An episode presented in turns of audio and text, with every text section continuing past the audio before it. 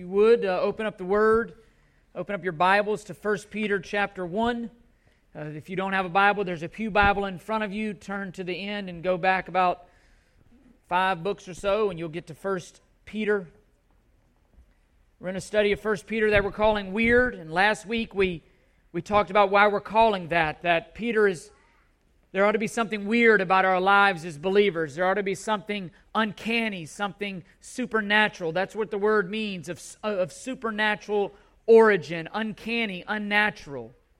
And we looked at, that our, at our identity, that we reside here as aliens scattered throughout the world as those who Peter wrote to, chosen. And Peter immediately breaks into great praise, great doxology in verse 3 here. And I want to look at verses 3 through 5 this morning. It's important that we remind ourselves that Peter is writing this to a group of believers who are scattered from their homeland, they're aliens. Everything is foreign to them. They are suffering strictly, specifically because of their faith. They're suffering because they're believers. And in the middle of that, Peter can burst out with great praise to God. And I want to look at that today because there are many of us come into this room today and, and we're suffering, we're struggling in various ways because of various sources, and yet we too, in Christ, have a reason to praise. You see on your handout the, the main point that Peter gets at today, and the main point that I want to help us to see today is this that our salvation in Christ, our new identity as the people of God, it, it informs and it transforms everything that we go through here on this earth. Because in the end, we will be vindicated by, the, by our own resurrection, just as Christ was vindicated through his resurrection. That, that's really the word that I want us to walk out of here today thinking about is the word vindication. All because of our new identity, all because of us being adopted into the people of God. If you're a believer today, this is the promise that God holds out for you. If you're if you're not a believer here today, if you've been brought with by friends, if you've been brought with family and you're not sure about this whole Christianity thing, about this rising from the dead thing, this is a promise that God holds out to you. He offers it through faith in Christ. Through repentance of sin and faith in Christ, this promise, this living hope is held out to you as well. It's offered to you. And again, Peter is writing uh, again to aliens. These are sojourners, they're scattered. And here's what, here's what Peter says to them. It's weird. He says not to live for self, to not live for the here and now. That's weird. We live in a world that says live for self now and live for now. And, and, and the Word of God says, the Bible says to live for the glory of God and live for the future. The, the world says store up treasures for yourself here and now. The Bible says store up your treasures in heaven. The world says live for your own kingdom, build your own kingdom. The Bible says no, seek first the kingdom of God and his righteousness, and all these things will be added to you. The, the world says this life is all there is. The Bible says no, there's an eternity. There's a resurrection that's waiting God's people. And that reward will far surpass anything that we've experienced or go through here on this earth.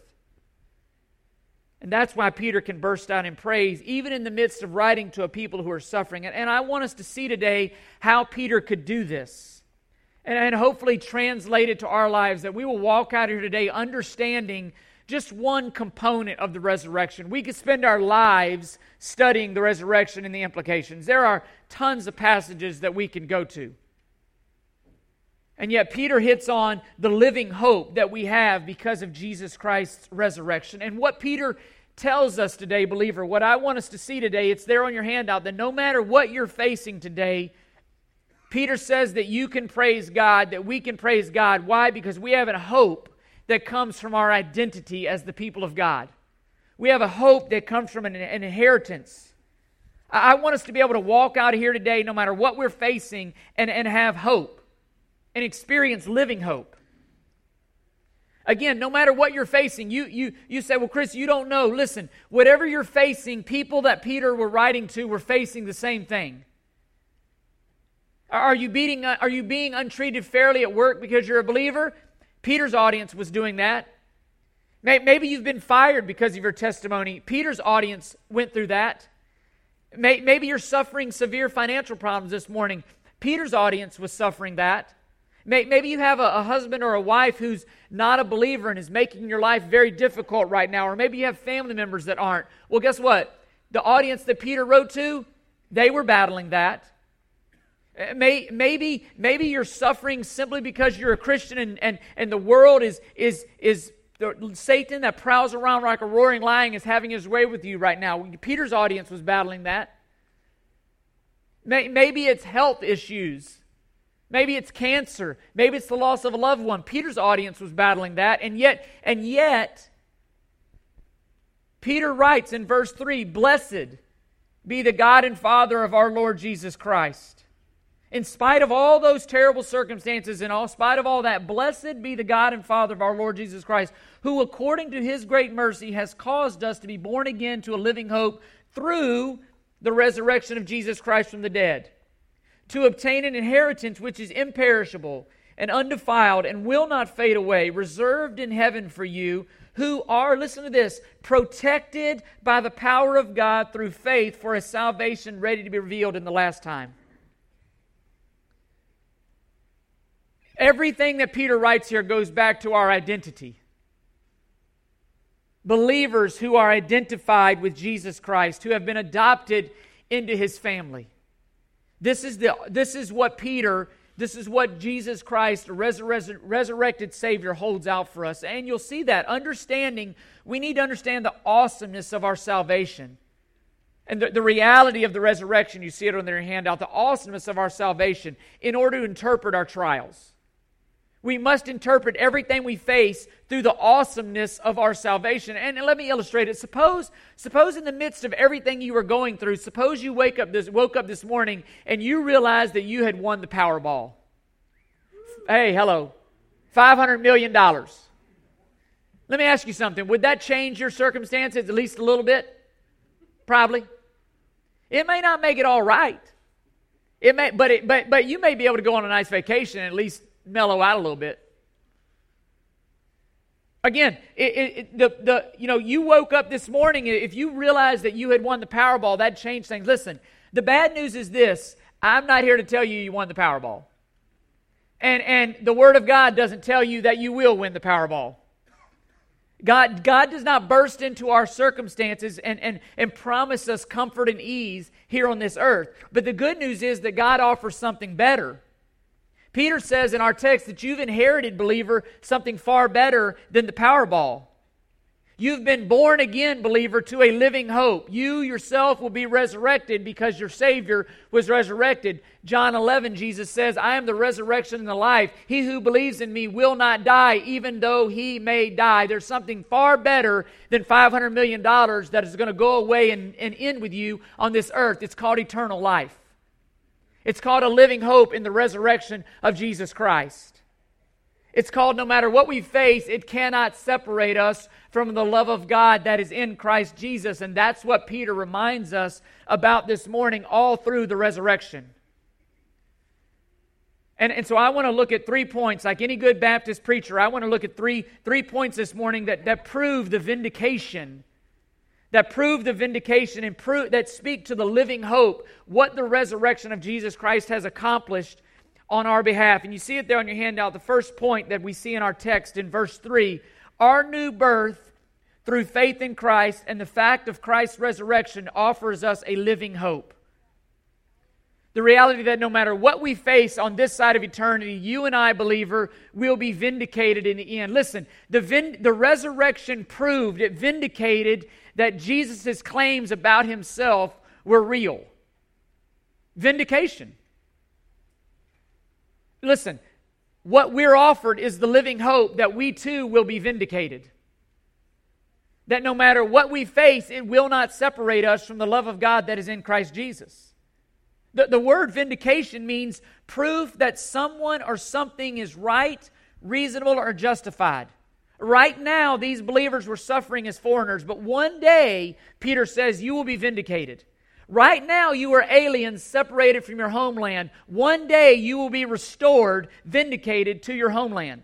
One day, you will know, the whole world will know that Jesus Christ is Lord. Philippians says, every knee will bow and every tongue will confess that Jesus Christ is Lord. One day, believers will be vindicated. That's our hope. That is what Peter says to fix our eyes on the living hope that is through the resurrection of our Savior. It's verse 3 Blessed be the God and Father, our Lord Jesus Christ, who according to his great mercy has caused us to be born again to a living hope through the resurrection of Christ from the dead. Christ's resurrection was vindication. It was proof that he was indeed the Son of God, that he was indeed the Messiah, that he was indeed the, the, the long awaited Savior of Israel that all the Old Testament had, had pointed to, that the Jews were waiting for. His, the resurrection vindicated that. It proved that, that he indeed was the Messiah, King of the Jews, the, the Lamb of God who would take away the sins of the world. The resurrection proved that. It vindicated his claims, and he lives to prove that. First John says he ever lives to make intercession for his followers, for his family. A living hope. Hope in the Bible is not a it's not a fragile thing. It's not a it's not mere speculation. It is a concrete certain expectations. Hebrews 11:1 1 says faith is the assurance of things hoped for, the conviction of things not yet seen. Hebrews 11:5 and 6 says says that um, he without faith it is impossible to please God, for he who comes to God must believe that he is and listen to this, that, and that he is a rewarder of those who seek him. That's the living hope. One day, one day, we will be vindicated. One day, all the world will know that Jesus Christ is indeed who he, who he says he is and who the resurrection proved that he would be. That's why, again, all goes back to the resurrection. That's why Paul says in, in 1 Corinthians 15, verses 17 through 19, if Christ has not been raised, your faith is worthless, you are still in your sins. Then those who have fallen asleep in Christ have perished. Listen, if we have hoped in Christ in this life only, we are of all men most to be pitied. If there's no resurrection, there's no point in us doing what we're doing here today. If there's no resurrection, there's no point in us suffering for our faith. If there's no resurrection, there's no point in us sacrificially worshiping a Savior who's dead. And yet He lives. We have a living hope. Christ's resurrection is our only hope. The only justifiable reason why these believers, whom Peter wrote, would suffer with joy and still worship. Why? Because they have a living hope in the resurrected Savior. They have the promise of their own resurrection, they have the promise of eternity. They're not hoping in Jesus Christ in this life only, they're looking forward to a future. We, we would be fools to suffer for somebody who was dead, who offered nothing. That's what Peter is saying. It would be foolish. We would be pitiable. Persecution, suffering, all of that, it would be foolish. And yet our Savior lives, and so it's not foolish. We have a risen Savior, the vindication of our faith. Again, our new birth, our salvation, our new identity in Christ offers a living hope through His, through Christ's resurrection. Again, it's what Jesus said when, when, when, when Lazarus is dead and they're fretting, and he says, I am the resurrection and the life. He who believes in me will not die even though he dies. Listen to me. That's weird to the world. That's weird. And yet, our faith rests on the fact of Christ's resurrection. Our hope rests on the fact of Christ's resurrection. Uh, on, on the, the, our faith is in God's great mercy, as we saw Friday, that in the cross He poured out all His wrath, all His hatred towards sin. He poured that out on His Son. Why? Romans 3.26, so that God would be just and the justifier of those who have faith in Jesus Christ. God can rightly forgive a sinner of his sin and still maintain his justness, still maintain his holiness. Why? Because he crucified his son in your place. He crucified your, his son as your substitute. Why? So that whosoever would call upon the name of the Lord could rightly be saved, rightly be forgiven. Why? Because Jesus Christ paid the price. He stood as our substitute. And the resurrection vindicated that. The resurrection was proof that God had fully accepted his sacrifice. It's like a receipt. You pay for something at the store, you make a payment for something, they give you a receipt, and it says, We accept your payment in full. The resurrection was God's way of saying, I received Jesus' payment in full. Finished. Satisfied. God Himself was propitiated. That means to satisfy. To the righteous demands of God satisfied. And we have that same living hope in the resurrection, the promise of vindication, no matter what we face on this life. That's the promise that God holds out to us through Christ, that our inheritance, you see it there, our inheritance as a believer will make all suffering pale in comparison to the hope that we have in Christ. It's what Paul says again, and, I go back to this verse all the time because it just recalibrates our thinking in Romans 8:18, for I do not consider the present sufferings worthy to be compared to the glory that is in Christ Jesus. No suffering. No suffering. No, you will not bring up any suffering God and say, What about this? What about this? What about this? No, no, no. Because the resurrection will cause it to pale. To pale the, the transference to a new family, the realization of the hope of our adoption, of our, of our glorification, of shedding this blood, of, of this body that's full of sin and death. That's our inheritance. And that hope comes from God through the new birth in Christ. We are His family. That's our identity. We've been adopted as believers. If you're here today and you're not a believer, God offers you adoption into a family through the forgiveness of your sin the repentance and faith in Christ.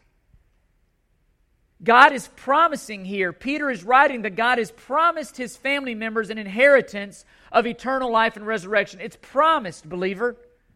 And that is the hope that what Peter used, that's the hope of what he used to pierce through the pain and the suffering and everything they faced in this world. What pierced through that, what made it make sense, was the hope of the resurrection. Listen, and it's a living hope. It's not a distant dream. It's not some faded thing that happened in the past that, you know what, we barely remember it. It's not something that we're just ceremoniously holding on to in spite of the facts. It's not a good luck charm. That's not the resurrection. It's not some inanimate object that we just, you know, cast our hope upon. No, He lives. He lives. Our hope is therefore ever living because the one whom we hope in is ever living. It's firm, it's stable, it's active, it won't disappoint. There's a joyful expectation. And I think about this all the time when I when I go on mission trips or when I leave and, and I hate to leave my family behind. I hate it. But here's what changes it. I know in a week I'm going to see them again. No matter what the circumstances are, no matter what the living conditions are, no matter what the food is like, no matter what the bugs are like, no matter how I'm treated there, listen to me. The hope that the hope, the hope is that in a few days, you know what? I'm going home. And that hope, look, I, I can deal with any, I can deal with it all. Why? Because I'm going home. And it's the same for you and I. That's the living hope that Jesus Christ's resurrection holds out for us. That no matter what we're dealing with now, in a few days, we're going home. We'll be reunited, brought back to our homeland, no longer aliens, no longer sojourners. Sojourners, that's a hard word for me to say for some reason. Whenever I read that thing, I can't, I want to throw an extra R in there or something. Sojourners. In Christ, look, you see it. In Christ, we share a new life and a promised future. In, we will be resurrected. We can face anything knowing, listen, it will not separate us from the love of God that is in Christ Jesus. All because of our new identity, all because of our new birth, all because we've been brought into the people of God by faith. And as the people of God, we have to allow this new identity that we have in Christ, this new birth, this, this adoption into a new family to transform and determine really our present reality, even in suffering. That's the living hope. that no matter what you're facing, Christ is greater. No matter what you're facing, it cannot separate you from the love of God that is in Christ Jesus. That's the living hope. But, but not only not only the living hope, look what he says in verse 4. He's set us apart to obtain an inheritance. Look, that's the fill in of number two. As believers, we are promised an inheritance that will not diminish, no longer how no matter how long we have to wait for it. We have an inheritance that will not fade. It is not imperishable, it's not undefiled, it will not fade. It is reserved in heaven for you. Again, you see the family language? I, am an, I'm an only child. If there's anything left in my parents' retirement when they're done, I get it. There's nothing going to be left the way they travel and mess around. They're in loving up retirement. I'm like, you guys got to slow down. I got to retire too. Listen, I get an inheritance. Family members get an inheritance. That's the promise. Sons and daughters get an inheritance from their parents when they die. Listen, and that inheritance only comes through death. An inheritance, it's attached to death. Uh, Galatians uh, 4 7 picks up on this idea very clearly for us. Listen to what it says. He's speaking to believers who had been transferred, they had been adopted. He just talked about this in Galatians 3 adopted into the family of God. And listen to what he says. He says, Because you are sons, God has sent forth the Spirit of His Son into our hearts, crying, Abba, Father. Listen, therefore, you are no longer a slave, but a son. And if a son, then you are an heir through God. That's the promise that Jesus Christ holds out. That through faith in Him, through repentance of our sin, you have been made an heir. Think about that for a second. You are a co heir with Christ, He is your brother. Think about that. He's heir to the whole world. You're a co heir. Think about that. That's the promise, that's the hope. Peter says that fuels even our, even our living now. And, and look at the way he describes this inheritance. First of all, he says that our adoption into God's family through salvation gives us an inheritance that's imperishable. Imperishable. He, he, that means free from death and decay. The reality is, I, the, the reality is, is I may die before I ever receive my parents' inheritance. Listen, there's nothing, what he's saying is there's nothing that's going to prevent you from believer, as a believer, from inheriting what God wants you to inherit. It, doesn't matter what my parents leave me. If I die before they do, I don't get it. Listen, what he's saying is that's not the case here. That's not a chance here. It's not a risk here. It's not a danger here. You will get your inheritance. It's imperishable, believer. It's imperishable. It cannot be destroyed. It's permanent. It's guaranteed. But he also says our, our inheritance is undefiled. It means it's free from moral impurity, it's free from uncleanliness of any kind.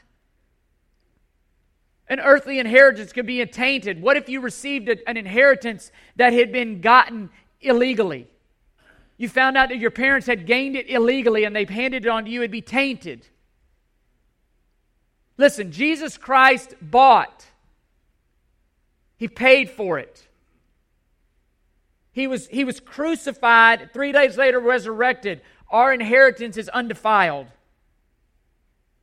There'll be no family members fighting over it, no family members getting greedy and wanting more than their share. Listen, He has promised to give each of us an inheritance. And God has plenty in store for us. He owns the cattle on a thousand hills and the hills that the cattle are on. And he says, I'm going to give you an inheritance that is imperishable and it's, it's undefiled. It's free from moral decay. It's free from any impurity but also its inheritance, he says that is unfading in verse 4. It's unfading. It'll never decrease in value.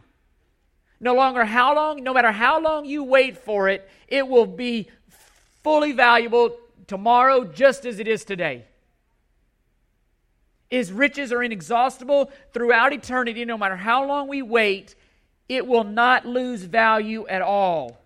He has riches reserved for us in heaven that, that nothing, time, nothing can destroy.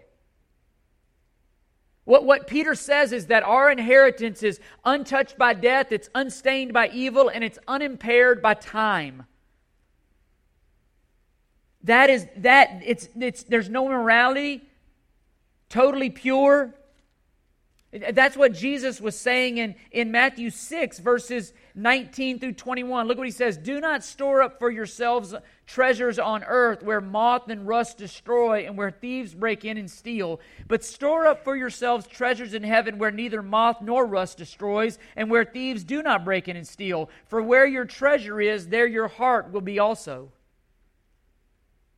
That's the inheritance that we have. Again, these are believers Peter is writing to that are aliens. They're outside of their homeland. They've been scattered. And he's saying, You have a king and a kingdom that awaits you.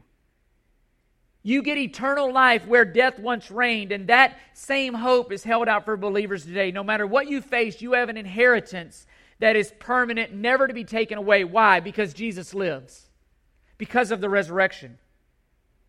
Believers, you may suffer in this land. You may feel like you have no hope or future or claim to this land. You may lose everything, but listen to me. Jesus says there is an inheritance waiting for you that is far better than anything that this world throws at you. That it's far beyond the reach, it's far beyond the effects of anything that the sin and death and decay of this world offer you. That's the hope that we have in the resurrection of Christ. That's the assurance we have. We have a, we have, not only do we have a living hope, it is a living hope and an inheritance that is imperishable, undefiled, and unfading. Please let that transform your experience while you wait, that there is hope. There is an inheritance waiting for you. But lastly, lastly, and this is crazy in verse 5, in compared to all the other false gods out there, and compared to all the other false religions that say, work your way, work your way, earn your way, keep, keep, keep. Look at verse 5 says, You are protected by the power of God through faith for salvation ready revealed in the last time. Think about this. You, believer, are protected by the power of God Himself. Think about that. We are protected. Why? Because we have a God that perseveres. We have a God that is eternally faithful. We have a God that is eternally, un, eternally unchanging. Again, James 1 says, In him there is no variation or shifting of shadows. He's, he's certain. And listen, not only is our inheritance secure, you and I are secure, believer. Because we have a God that guards us. We have a God that protects us, that keeps us. Satan would love for all these things to make you feel like God has abandoned you, to make you feel like he doesn't love you, to make you feel like he's not for you. And Peter says those are the one things that you absolutely cannot believe. Why? Because you are being guarded by the power of God, believer. His loving kindnesses never cease. His faithfulness never fails. The resurrection proves that. The word protected here is literally that of a military camp surrounding the believer. Outside, the enemy assails them, and yet God stands on the very walls of your life protecting you simply through your faith. Listen to that, that He protects you.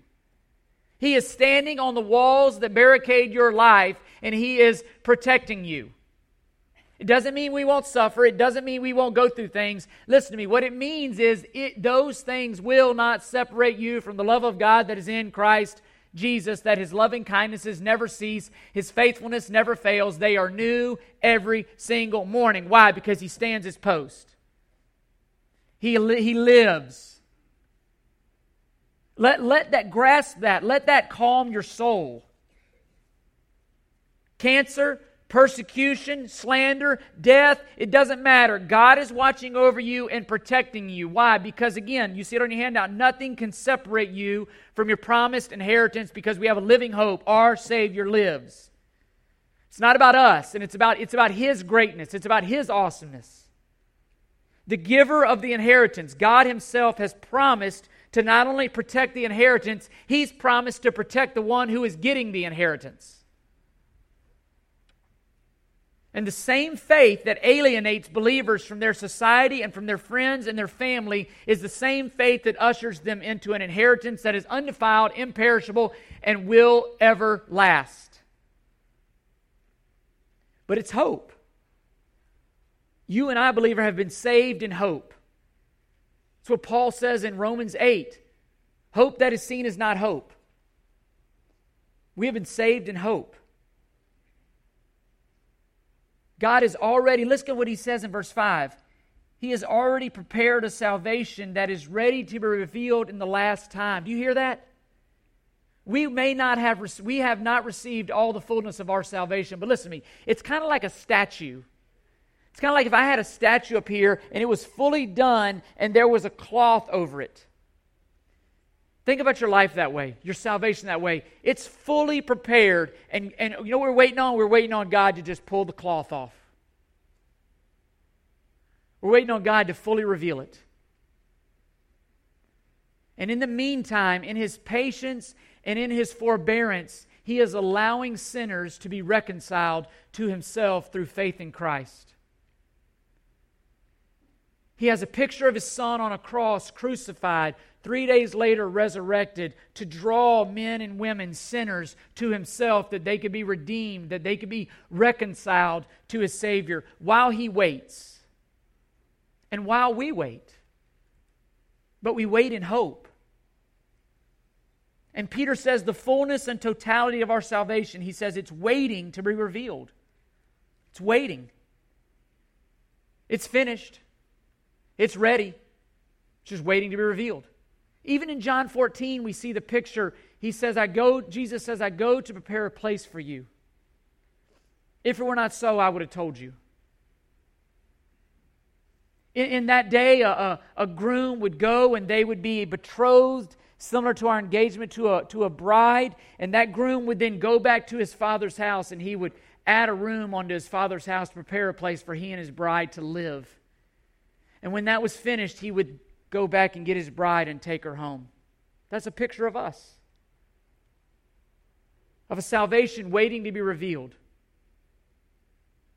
And when he returns, I pray that these truths right here would fuel our lives, that he would find a bride that is eagerly waiting his return, that is eagerly looking for his return, that, that are building their lives on the promises of God until he returns that hope is fueling, that we're fixing our eyes on that hope, that our, that our identity is in Christ. And when trials come, realizing we're not alone, that we keep hoping, we keep believing, and that the God who saved us, you see it there, will not only sustain us, but He will strengthen us. Why?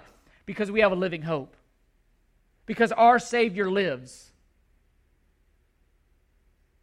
And, and that is weird. That's the hope of the resurrection. We have a living hope protected by the power of God, awaiting to be revealed one day. No amount of suffering can touch it. No matter, no matter of time can touch it. We have an inheritance that is sure in Christ. The promise here is that suffering will not, it, it's not that suffering won't touch the life of the believer, it's that suffering won't separate the life of the believer from their Savior.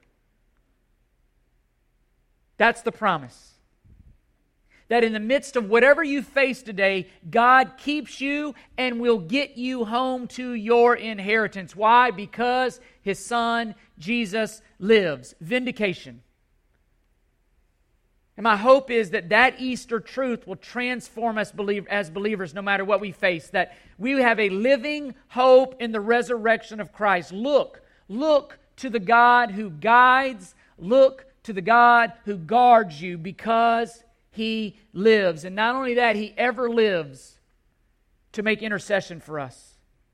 Let, let our new birth, believer, let our new identity, believer, transform every single thing about our li- lives. Our Savior lives. The reality of a living hope, let that transform whatever you're facing today, no matter what. It cannot separate you from the love of God that is in Christ Jesus. Why? Because the God who saved you is the God who guards you. The God who offered the inheritance is the God who protects the inheritance. That's, that's Christianity. That's the gospel. Repentance is laying down, laying down your arms against God, laying down your sin and changing allegiances. And God offers that through His Son. God can rightly forgive you no matter what. Why? Because all of His wrath, all of His wrath towards sin was poured out to His Son. That's what we saw Friday night. If we confess our sins, he, listen, He is faithful and just to forgive us our sins and cleanse us from all unrighteousness. Why? Because Jesus Christ died for those sins, was resurrected three days later, and lives. Vindication that the offering, the payment for sin, was satisfied, was accepted. That's the offer. That's the hope of Easter. That no matter what happens, no matter what has happened, you can be reconciled to your Creator and God today. And, believer, no matter what does happen, it will not separate you from your Creator and your God. That's the living hope that we have in the resurrection. Be transformed by that. Let Jesus' resurrection guide your life, inform your life. One day, one day, listen, we will receive everything that has been promised to us. It's prepared and it's waiting to be revealed on that day. Vindication, my friend, is coming. Vindication is coming. Wait in confident hope through the resurrection of Christ. Experience living hope through the resurrection of Christ.